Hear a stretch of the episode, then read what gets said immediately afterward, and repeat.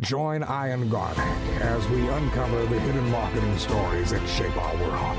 Reveal the latest marketing tactics that will shape your future and the amazing people that grow organizations, movements, and businesses. Learn to grow your business and shape the world around you. Welcome to the Garlic Marketing Show with Ian Garlic. And yes, it's Ian, not Ian. That's marketing too.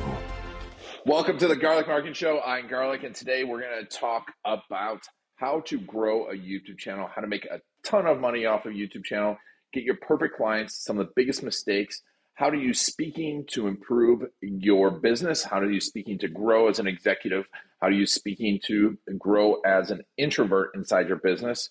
We're going to talk to Brendan from Master Talks. He's going to go through um, you know the value filter that he uses, how he uses YouTube as a closer, his simple hack to get to the first thousand subscribers, his 10 year mindsets, the biggest mistake people make on YouTube, and, and how the difference between Brene Brown and Gary Vaynerchuk in your style and your speaking. It's, I mean, I took pages and pages of notes. You can see them in down below if you're watching on YouTube, or you can click on it. And of course, it's brought to you by videocasestory.com. Video Case Story is one of the best places to get your client stories to be used on YouTube, to be used on LinkedIn, to be used in about 50 different places. Go to videocasestory.com to learn how.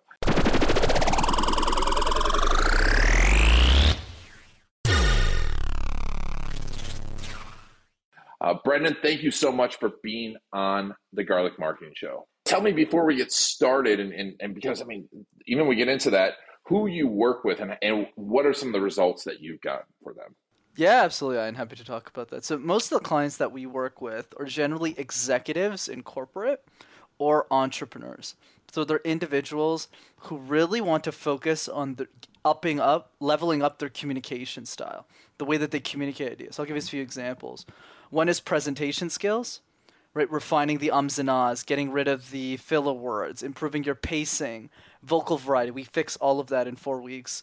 And then after that, it's executive mastery, right? The way that we give feedback. How do we make sure that our team members leave inspired, not just informed?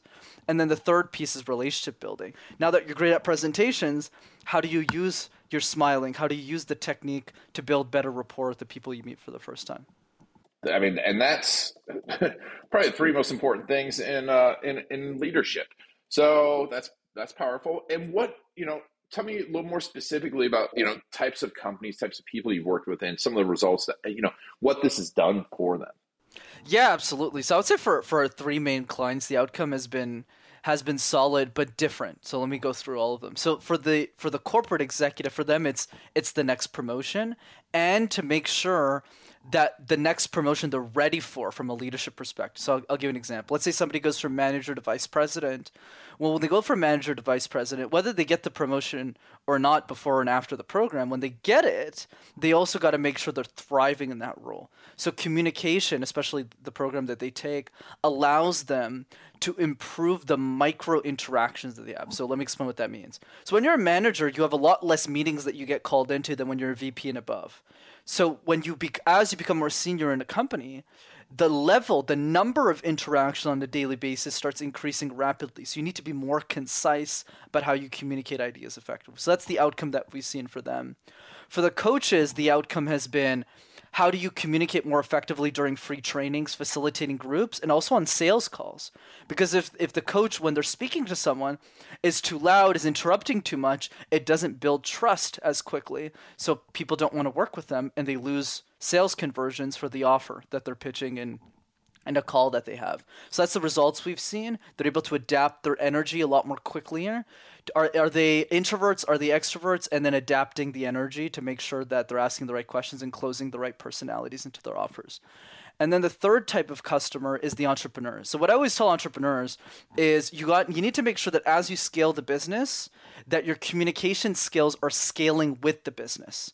So an example I can give you is let's say you're an entrepreneur doing $100,000 communication is probably not a priority for you. You're trying to deliver, you're trying to make sure your product makes sense, you're trying to get everything sorted. But when you get to a million, at that point, you're not delivering the product anymore. Ideally, you have a team doing the fulfillment, you have a team doing the sales. So you need to be able to scale your communication style so that you're able to teach your teams how to deliver the work that you once did. So that's the, that's what the results we've seen for the entrepreneurs.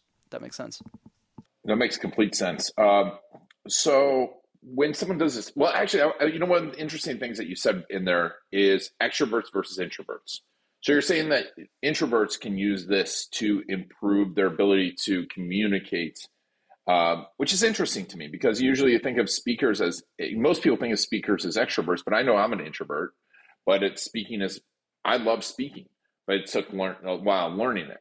So how you know how do you get help introverts use these skills? Yeah, it's a great question, Ian.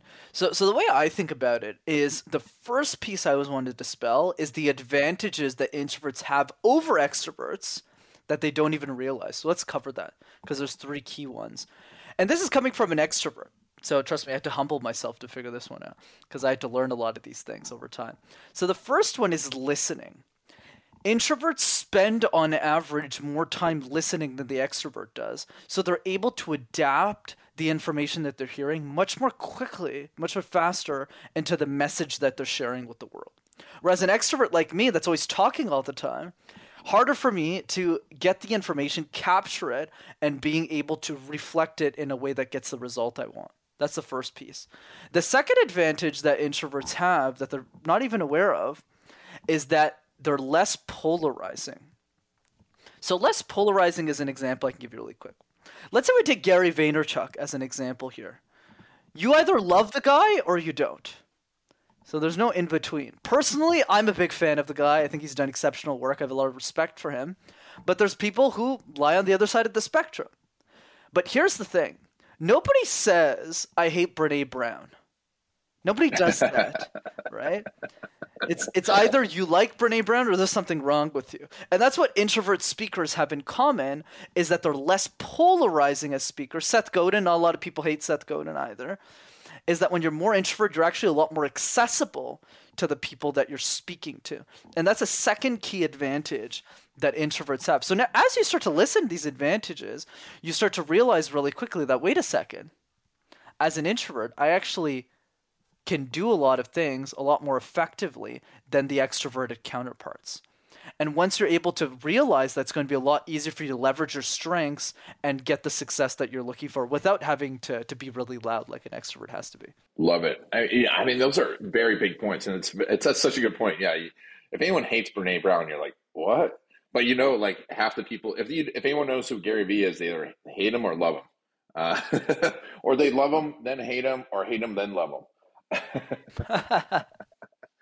um, and so, uh, you know, when we do this, and you're talking about then now using this to build relationships. Explain to me the gap because I mean it, it makes sense in logic, but how you're using this then to build better relationships. Yeah, I would say so. Let me. I got tactics on this too, but I would say from on a high a principle basis, Ian, the idea with relationship building is it forces you into putting out more output.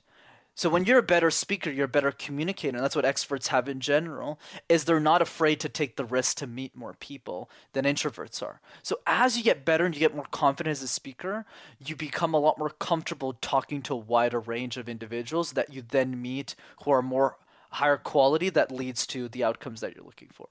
But let me give you specific tactics to help us think about this as well. Here's the analogy I always like to give. Let's say you meet somebody new every few days. Okay? Give or take every three days, let's say, three or four days, which is optimistic for most. In a year, you'll probably end up meeting a hundred people. Give or take. Okay, it's optimistic for most people, but let's just give it, let's just say a hundred. And let's say we live for 50 more years. So let's say, as the example, let's say you're 35 years old. Currently, you live until 85, okay, as an example. In those 50 years, if you do the math, and I won't make this too, uh, too complicated, you only get to meet 5,000 people. And most people don't think of relationship building that way, Ian. Is that in your entire life, or a big chunk of it, you only get to meet a few thousands out of billions of people in the world. So the question we need to start asking ourselves is who do we want those 5,000 people to be? And when we start to ask that question, then we start to filter really quickly, where the conversation quickly changes from, "Oh my god, I need to I need everyone to like me" to, "Wait a second. Why am I talking to this person? Why am I in this room? What values does that person have?" And you start to get a lot more pickier, a lot more pickier. And then the last tip I'll give on relationship building that will help is what I call the value list that I teach clients. So the value list is super simple.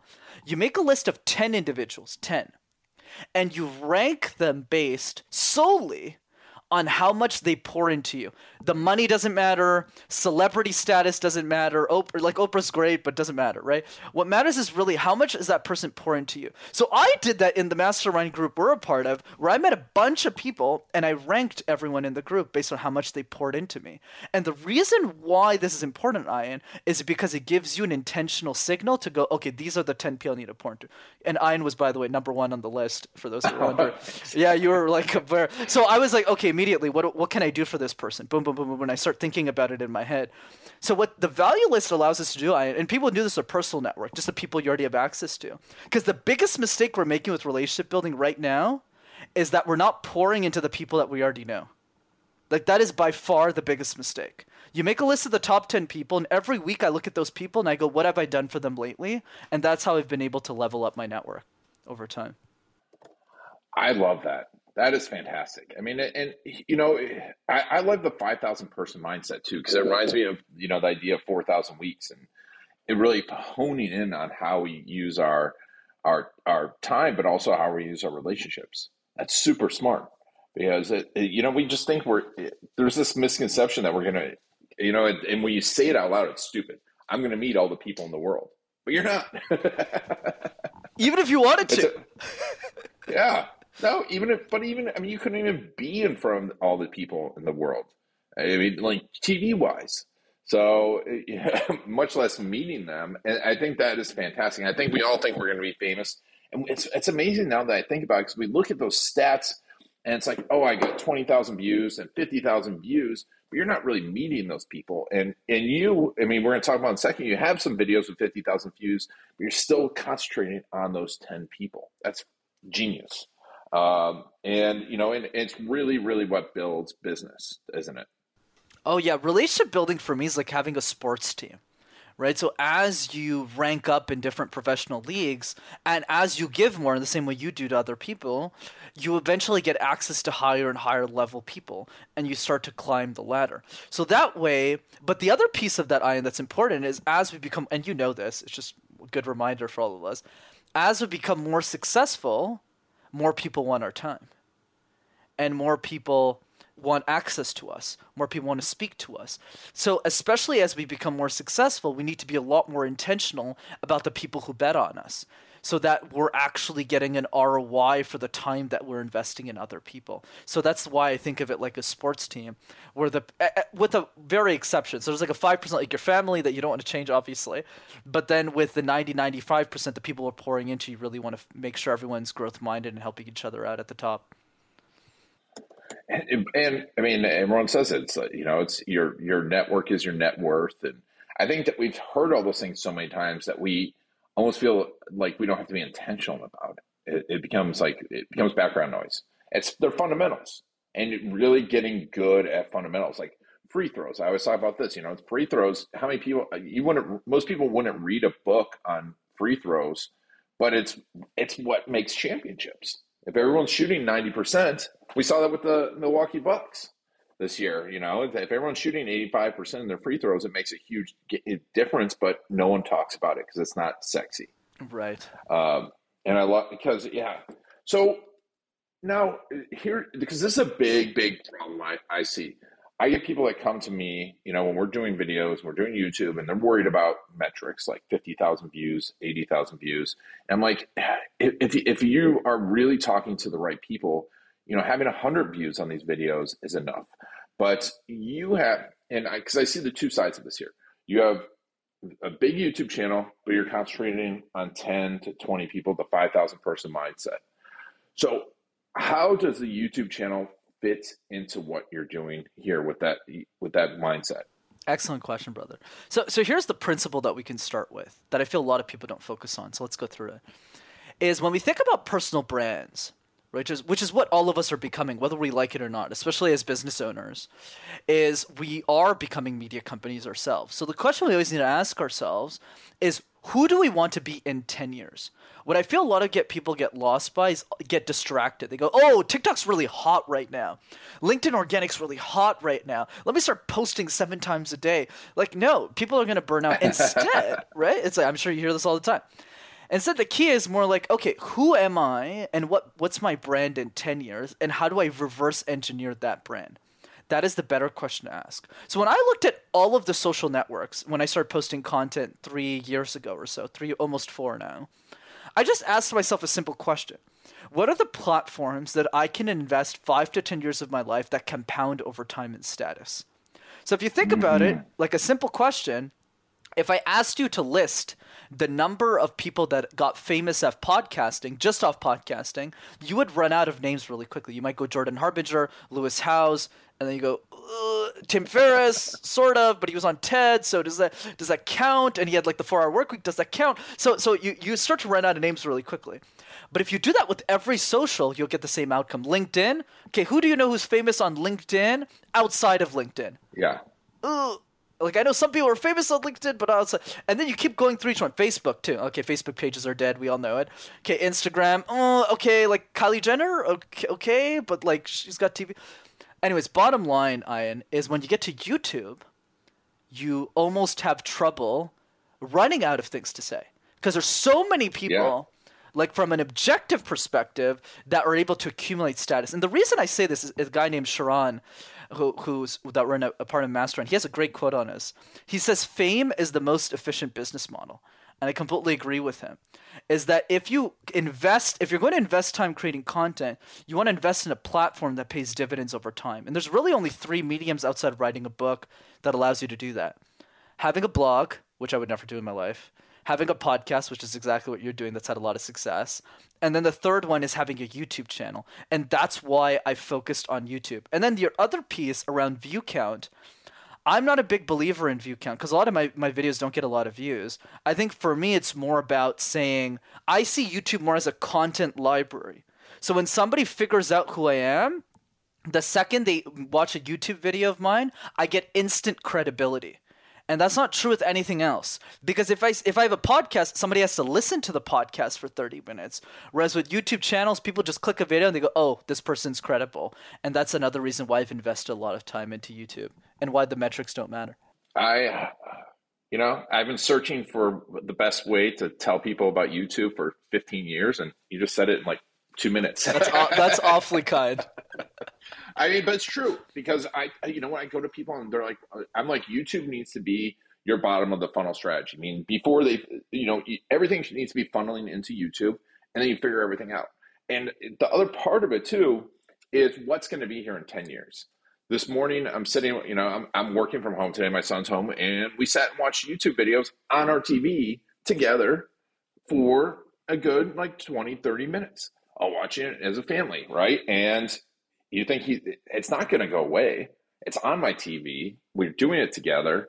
It, yeah it is super super powerful. Um, so uh, what's been your biggest success from youtube? I mean like where you're like not numbers but like the thing it's done for your business. Do you, do you can you name it uh, absolutely, brother. So the way that I think about it is YouTube for me is a closer. So let me give you kind of an 80-20 trick that anyone can implement on YouTube without ever actually having cuz I spend a lot of time on my YouTube channel cuz when my business started it wasn't a business. I just started making YouTube videos and then it pivoted into a business later on. So the the advice I have for business owners is to make a list of the top 10 questions your prospects or current clients ask you about your business. So if you're a service-based business, let's say a coach, I don't know, your life coach, somebody asks you what's the meaning of life, blah blah blah, and make a video on each of the 10 questions so that when prospects reach out to you, you can quickly give value without trading your time. So the biggest benefit that YouTube has given me, Ian, besides the status associated to it. I just have credibility and walk in a room. I would say the other piece is it allows me to close clients a lot easier, especially people who are really hot and who are debating between me and other speech coaches. So I'll give you an example of what I mean. So let's say we take speech coach A, speech P, speech coach B, and speech coach C. And by the way, for those of you listening, applies to your own business, right? It's just the same example, but to to what you're doing. So A, B, C. So let's say somebody speaks to coach A So Coach A goes, okay, uh, Ian, you want to you want to buy public speed, sir? Okay, here's our offer. Let's get in a call. This is the pricing. Coach number B, uh, B is probably going to go, okay, you need this. Maybe talk to my assistant. Maybe come to some training and some freebies. I'm probably going to send them a PDF or something. Coach C, which is me, is going to reply and say, what's your biggest challenge right now? And then the person's going to say X. Speaking in meetings uh, vocal tone variety, pacing. But my YouTube channel is an answer to all of the questions because my entire content strategy is based on every question that my client asks me. So I just go, oh, Ian, just watch a video that I have. It's free. There's no opt in. Just watch the video. And I immediately get credibility because that person goes, oh, Brendan knows what he's talking about. Let's get on a call with him. And then they, they transact with me much faster right? Especially the people who are serious about hiring a coach. So that's the be- the huge benefit that YouTube has given me is that because I share all my information up for free and I only charge for implementation, I'm able to quickly organize and also distribute content to the specific question that a prospect is asking me so I can build trust with them a lot more rapidly than any other competitor in the industry. That is awesome. I mean, it, it I've been telling clients this for years. It makes complete sense. I have clients that do it, you know, because we make the videos. I'm like, are you sending the videos? And they're like, no. I'm like, that's how they work. Yes, you can get found. And I think everyone wants to get YouTube famous, but I'm like, you only need to be YouTube famous to the person on the phone, right? that's the person that's going to send you money. That's so good, man. And just to build on that uh, even more, because you're nailing it on the head, I completely agree. People need to know this, because, yeah, sure, I got a good following now, but what most people don't know is how I got my first thousand subscribers.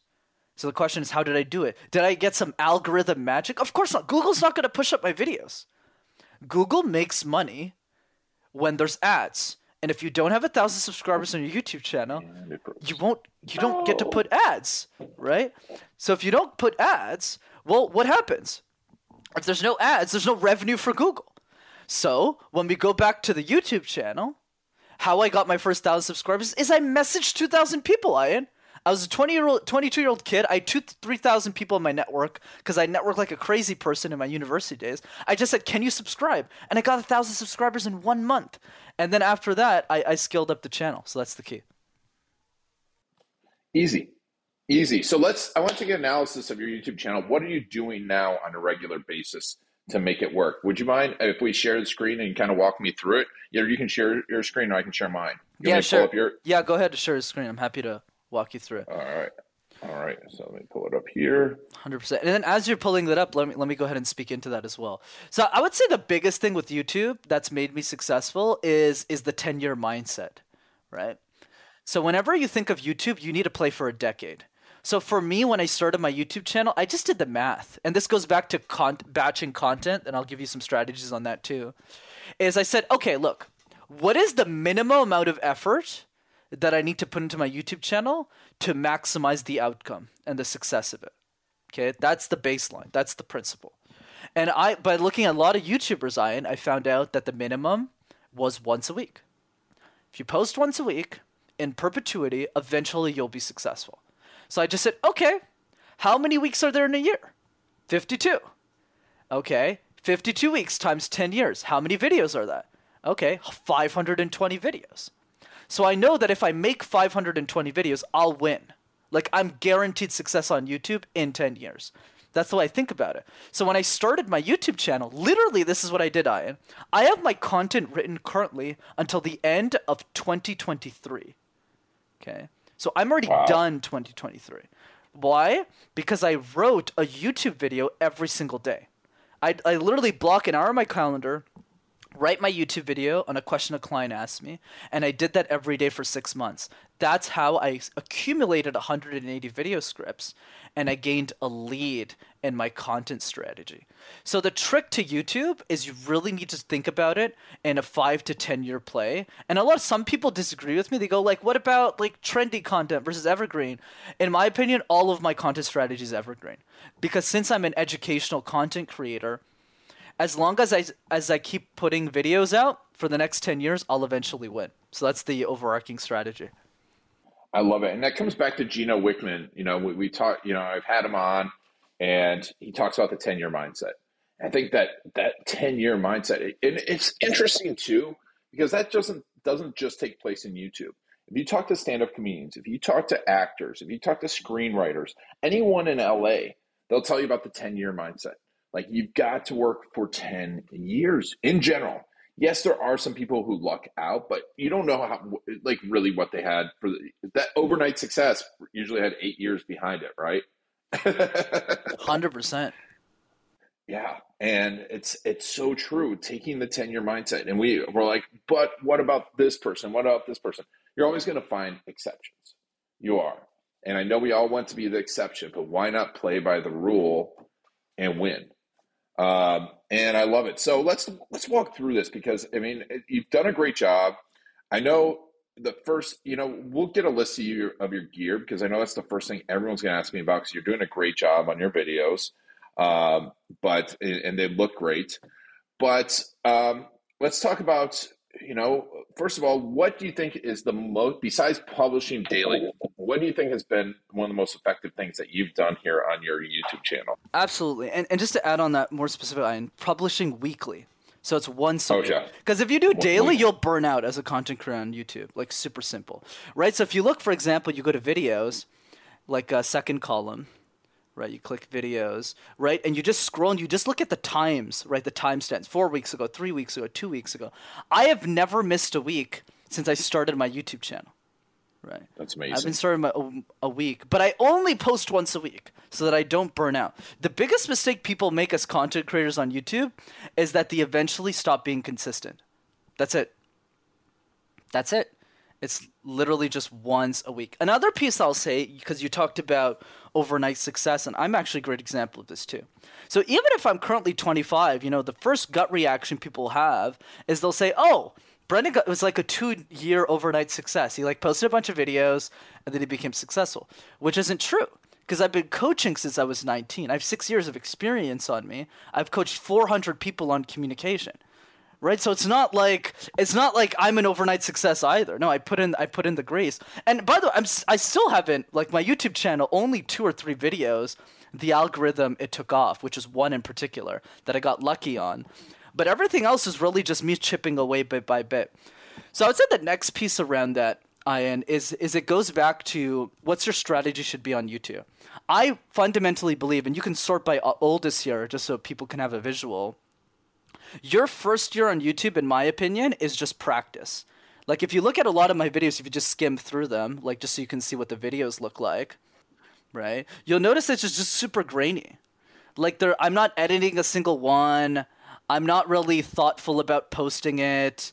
I don't know how to work the camera. I actually hated making videos in my basement. Like it wasn't that good.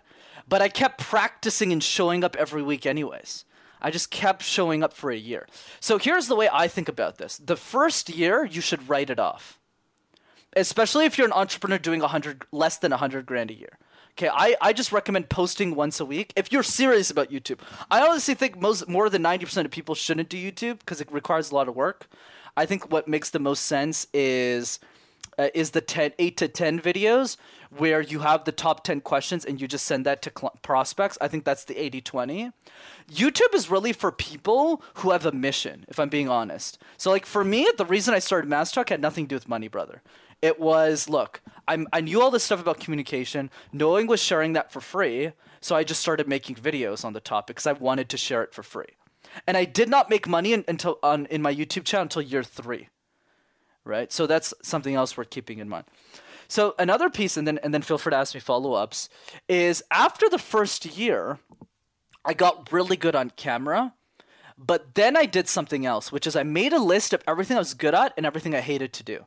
So everything I was good at, I was great at, you know, speaking on camera, great at structuring ideas. I was great at guesting on podcasts. Uh, I hopefully, hopefully, based on the podcast we're on You're right doing now. great. You're doing amazing. I was just thinking that. I'm like, this isn't. A, I was like, I, uh, because I'm putting together a post on how to be a good podcast guest. I'm like, maybe I should just have Brendan do this with me. I, I have some thoughts on that. We can talk about that. But yeah, but but the other piece as well, Ian, is the cons. What did I not want to do? And to be frank, I hate making YouTube videos. I like structuring the content. I don't want to be the one pointing the camera. I don't want to be I don't know how to edit a single video, so I hired someone like you. It's just my my version of you in, in Montreal. People should be hiring Ian if, if they know him already. But you know, like my version of, of you. Because I didn't want to take care of that stuff. I knew what I was good at. My my business was doing pretty well. So at that point I dropped actually back with then actually Ian, I was making I, I, still wasn't in a business. I was making 70, 75 grand in corporate. So pr- at post tax, I was doing just so people understand the commitment.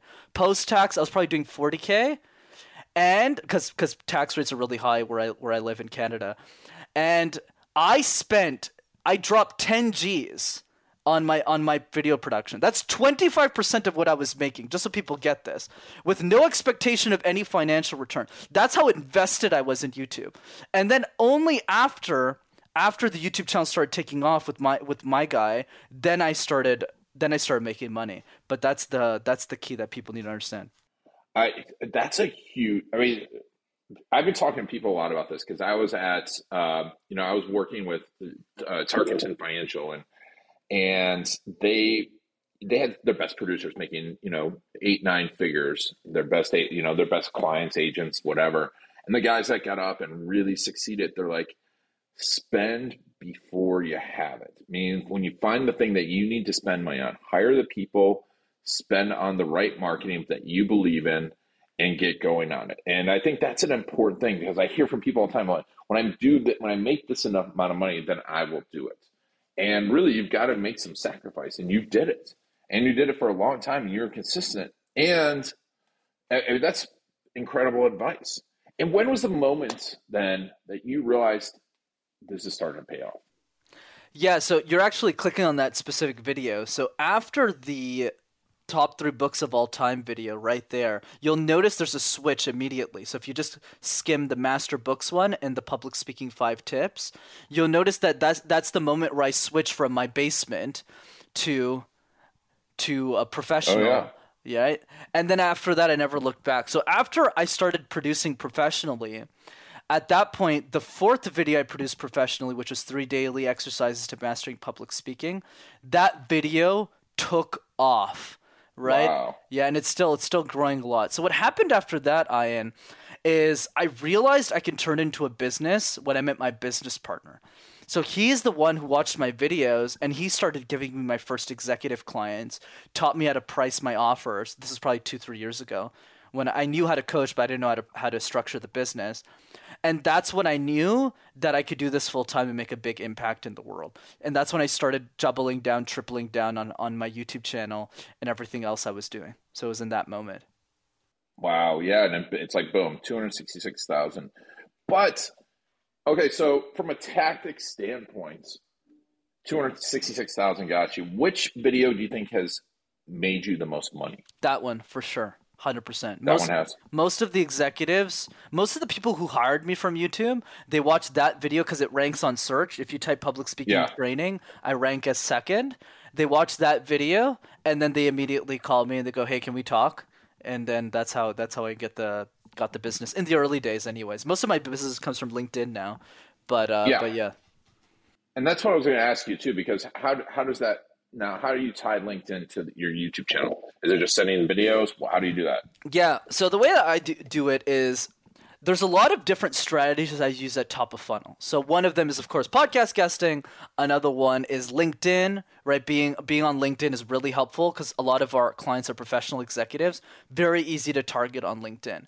And then the other piece is word of mouth, of course. So what we do, and this is something people can implement in their service-based business, is instead of asking our clients for referrals, unless they have a direct one for us, we actually ask them to invite 10 people to our free trainings every quarter.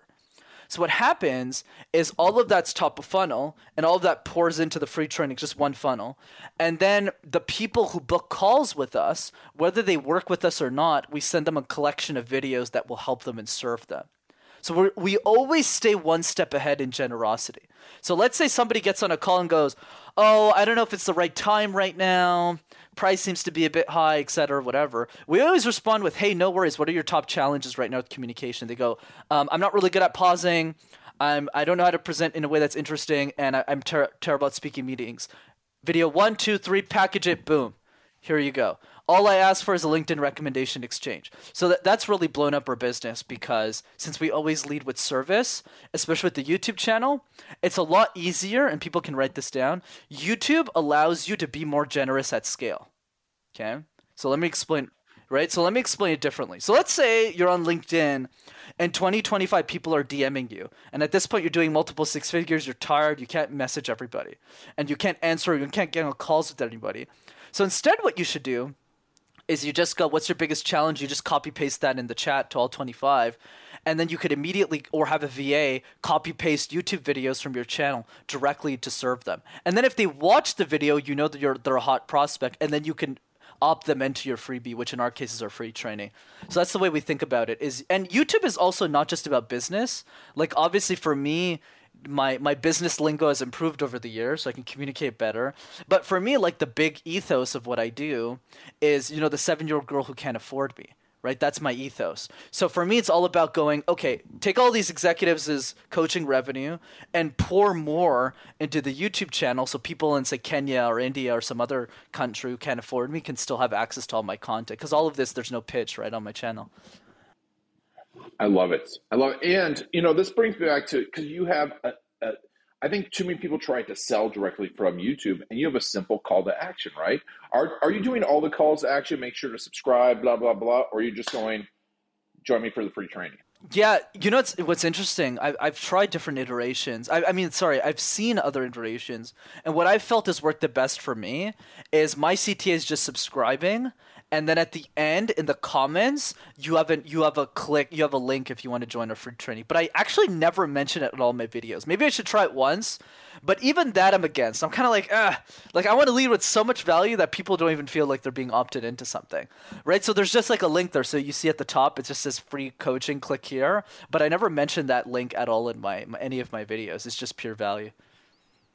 Yeah i mean i my instinct would be hey there's a free training. I get to hang out with this guy live and especially if it's not a hardcore sell, no, it's a true all. free train, then I would. I mean, that's that'd be my advice there because it's like I, I you, you mentioned the free train a few times. I'm like, oh, let me think about that. Let me think about that, and it just, yeah, definitely, it's one of those things I wouldn't miss.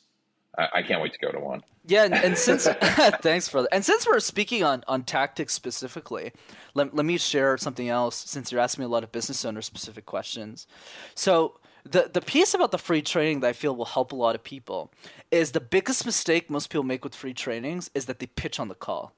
I think that's a big mistake. And I'll I'll explain why.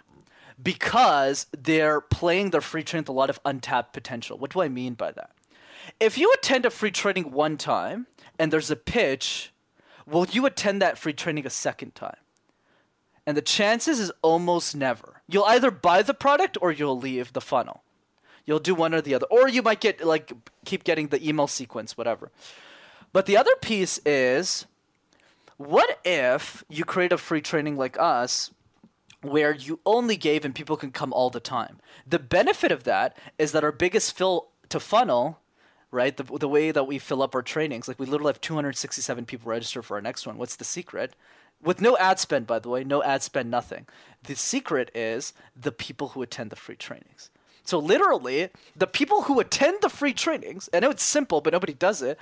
We just message them. It doesn't matter if they become customers. Everyone's a customer, just in different ways. You just go back to them and just go, "Hey, I know you really love the video, the free training. Could you write us a testimonial?" They go, "Absolutely. Brendan's free training was amazing, amazing." And then three weeks later, I just message that person. I just go, "Hey, can you invite ten people to the free training?" And they go, "Absolutely," because I loved it. and There's no pitch, and it's amazing. And one of them becomes a client. That's it. But nobody leverages that. It's interesting because I mean you're playing the long game, right? And and we all talk about hardcore conversion. I think you know, and this is interesting because I think people need to choose their conversion, and it's it's what's in your wheelhouse. Because I'm not a, a hardcore closer. There's some people that love hardcore closing. I am not. I would rather not spend a whole lot of time in now. If if something's gonna be a pitch, you you put it out there, and it's like, hey, you know, this one is a pitch. If you want to learn more about our services, so you can just come and learn. But if you call it free training, make it a free training. That's a really, really good point. Um, and so now, where do you, are there any trends that you're seeing in your YouTube channel that are that you're taking advantage of now? Not really. I'm I'm really boring in that regard, Ian. I would say for me, it's really, especially if you're an educational thought leader, the focus is really chip it chip away little by little but so much so that it becomes automated. So I'll give you an example with my YouTube channel. I barely give my channel any thought now because everything's automated. I've I've written my content what like 20 months in advance now. I have all my thumbnails produced until like 2024 and all my content is already wow. written, filmed, and produced. Like it's on the channel, it's just scheduled. I think um, we always keep a seven week lead, and as we accumulate, my goal this year is to have a six month lead. So for me, it's really to keep it automated. And the reason this is so important is I, I know some people go, "What about trendy? What about all that stuff?" And all that stuff's important, but that's only when you're advanced. I would say the most important tip is to last ten years. Like I'll give an example with me, just so people really understand this. My nearest competitor, the youngest competitor, is probably in their late 30s. Late 30s at the youngest, at the oldest 60s. Right? Bo Eason, Roger Love, people like that. Well, in 10 years, I'm 35, Ian. Okay? Like, I don't really care about getting virality. I know it's funny for me to say that of all people. I just care about being consistent for 10 years in the same thing with the same expertise because if I'm already here at 25 I, as the only mistake I can make, the biggest mistake I make is if I can if I stop posting. I know that's simple, but it's just the truth. If I write and optimize my content for the next 10 years, I'll be the only speech coach in the industry at 35 with 16 years of experience in the industry, right? And yeah. that's what I want people to focus on more. Focus more on being consistent every week for 10 years versus trying to play up a trend. I think it's easier to play up a trend with other social media channels like TikTok and LinkedIn because it's easier yep. to post, but not on YouTube. I wouldn't recommend it. Interesting. That's great. I mean, this has been fantastic advice. One last question. So, how has YouTube changed your presentation skills? Yeah, I would say for me, YouTube has forced me to become more punchier. So I'll give you an example. Let's let's take this medium as an example, the one that we're in right now, uh-huh. podcast guesting. Is when I started posting YouTube videos, it's like it's like going to the gym and and uh, putting on the heaviest weights. Because YouTube is the most competitive platform out of all the social medias, in my opinion, because that has the most upside, so it's normal. So because of that competition, because you're competing, people are putting up like documentaries, like Matt D'Avella and stuff. It really forces you to go like, crap. If I'm going to talk about communication knowledge, I better be punchy, straight to the point. I better be fun, and and because of that muscle and getting to the point really quickly on YouTube, it helps me a lot across all mediums. And here's a principle people can take to the bank: communication is a multiplier effect. It's like a domino. So the for every at the beginning your your your progression is slow, but as you master one vertical, let's say presentation skills, you automatically get better at every vertical. So what happened with me with YouTube is after a year of practicing, I got really good at getting to the point. Okay, is this helpful for the person who's listening, to the invisible person who's listening? And then after that, I was able to bring those skills into podcast guesting. So I'm not going on some 30 minute rant about a story and I'm just going, this is the insight, this is the insight, this is the insight, this is the insight, and just keep hitting the bullseye. Love it. Love it. Well, obviously, we're going to put a link to your YouTube channel in there. If someone else wants to follow you, what's the uh, LinkedIn? I'm assuming is the other best place to, to get in touch with you. Yeah, absolutely. And you can go on LinkedIn or you can attend one of our free trainings as well. That's rockstarcommunicator.com. Awesome. We'll put all those links in the show notes.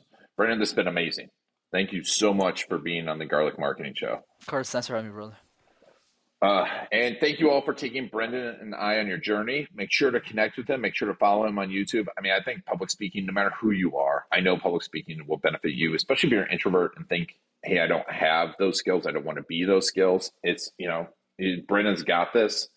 So much information on the YouTube channel. Obviously knows what he's talking about. Make sure to follow that YouTube channel. And then, uh, you know, make sure to connect with him on LinkedIn. But thank you all for taking Brendan and I on your journey. This has been Ian Garlic and the Garlic Marketing Show. Video. You know it will make you an authority. You know it will get you more leads, better leads that close faster and spend more with you. And video stories will help you be remembered and connect with those perfect clients. The problem is, where do you start? Storycrews.com is the place to go. It's like a film crew with an S. What's your strategy? Do you do it yourself? Do you hire a videographer, an agency? Do you need an editor? How do you know if they really know your business and how to make videos for business that work? The answer to all of this and more can be found at storycrews.com. It is the place to find the latest video marketing strategies, the best gear for your business, as well as videographers, editors, and agencies near you that are trained in video storytelling for business. Go to storycrews.com slash garlic to get special insider info for listeners of the Garlic Marketing Show, including special access to several of my courses, including my case story course. Go to storycrews.com slash garlic to get a whole bunch of special offers just for listeners of the Garlic Marketing Show. Whether you're looking for a videographer or to do it yourself, go to storycrews.com slash garlic to get started today. That's it for the Garlic Marketing Show. If you want to get the inside scoop and the latest techniques, make sure to follow Ian Garlic on Facebook.